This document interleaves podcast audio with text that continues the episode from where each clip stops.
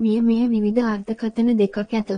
එකක් මිය වී සියල්ල අමතක කර පලා යාම, අනෙක සියල්ලට මුහුණ දී ධෛර්යයෙන් ජයග්‍රහණයෙන් නැගී සිටීමයි. මිය ගැන ඔබේ අදහස කුමක්ද? පළමු, නැත්නම් දෙවෙනි එකද? අපේ ජීවිතේ ප්‍රශ්න වලට විසඳුම අපි දන්නවා නම්, එහෙමත් නැතිනම් ඒකට විසඳුම කියන්න පුළුවන් අය අපි වටේ ඉන්නවා නම් අපි බය වෙන්නේ මොකටද? සිතුවිලි ලෙස ජීවිතය